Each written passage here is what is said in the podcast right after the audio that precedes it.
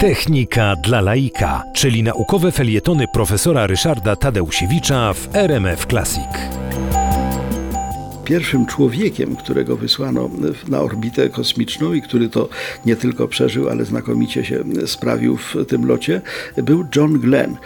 John Glenn był najpoważniejszym ze wszystkich astronautów, w sensie takim, że swoich kolegów przywoływał do porządku w wielu wypadkach. Taki był moralizator troszkę.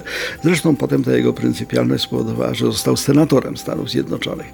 No ale 10 lutego 1962 roku John Glenn jako pierwszy Amerykanin został wysłany w kosmos, trzykrotnie okrążył Ziemię. Co prawda nie obyło się bez kłopotu, bo spędził na wyrzutni ponad 3 godziny, 3 godziny i 44 minuty, czekając, aż go wreszcie tam na tę orbitę wystrzelą. No ale był to lot generalnie udany, technicznie udany.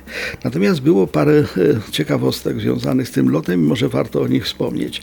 Otóż John Glenn jako pierwszy relacjonował, że wokół jego statku kosmicznego, którym latał do dookoła Ziemi krążą jakieś podejrzane świetliki, coś jakieś takie migoczące obiekty.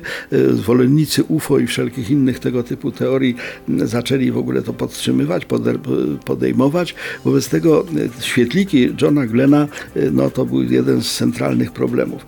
Tymczasem okazało się, że to były po prostu kryształki lodu, które odrywały się od jego własnej kabiny. Ta kabina no, była oblodzona wskutek tego, że tam stała na, na tym, na tym stanowisku lotnisku startowym w, w, na Florydzie, nad morzem. No, w związku z tym e, te świetliki się później e, wyświetliły.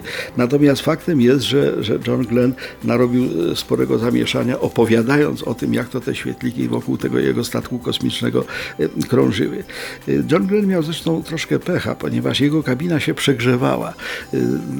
naświetlenie słońcem w kosmosie było na tyle silne, że no, on mało się nie ugotował tam w tym. Co prawda jego skafander skafander miał indywidualne chłodzenie, ale okazało się, że jak włączył to chłodzenie, to wzrastała wilgotność w kabinie i istniała obawa, że, że urządzenia elektroniczne będą miały zwarcia. Niemniej jednak trzykrotnie okrążył Ziemię, wylądował i, e, że tak powiem, był bohaterem Stanów Zjednoczonych jako pierwszy człowiek, który był na orbicie. Co ciekawe, e, John Glenn e, poleciał po raz drugi w kosmos w 1998 roku na promie Discovery. Miał wtedy 77 lat. Był to chyba najstarszy astronaut astronauta, jaki kiedykolwiek e, latał w kosmos.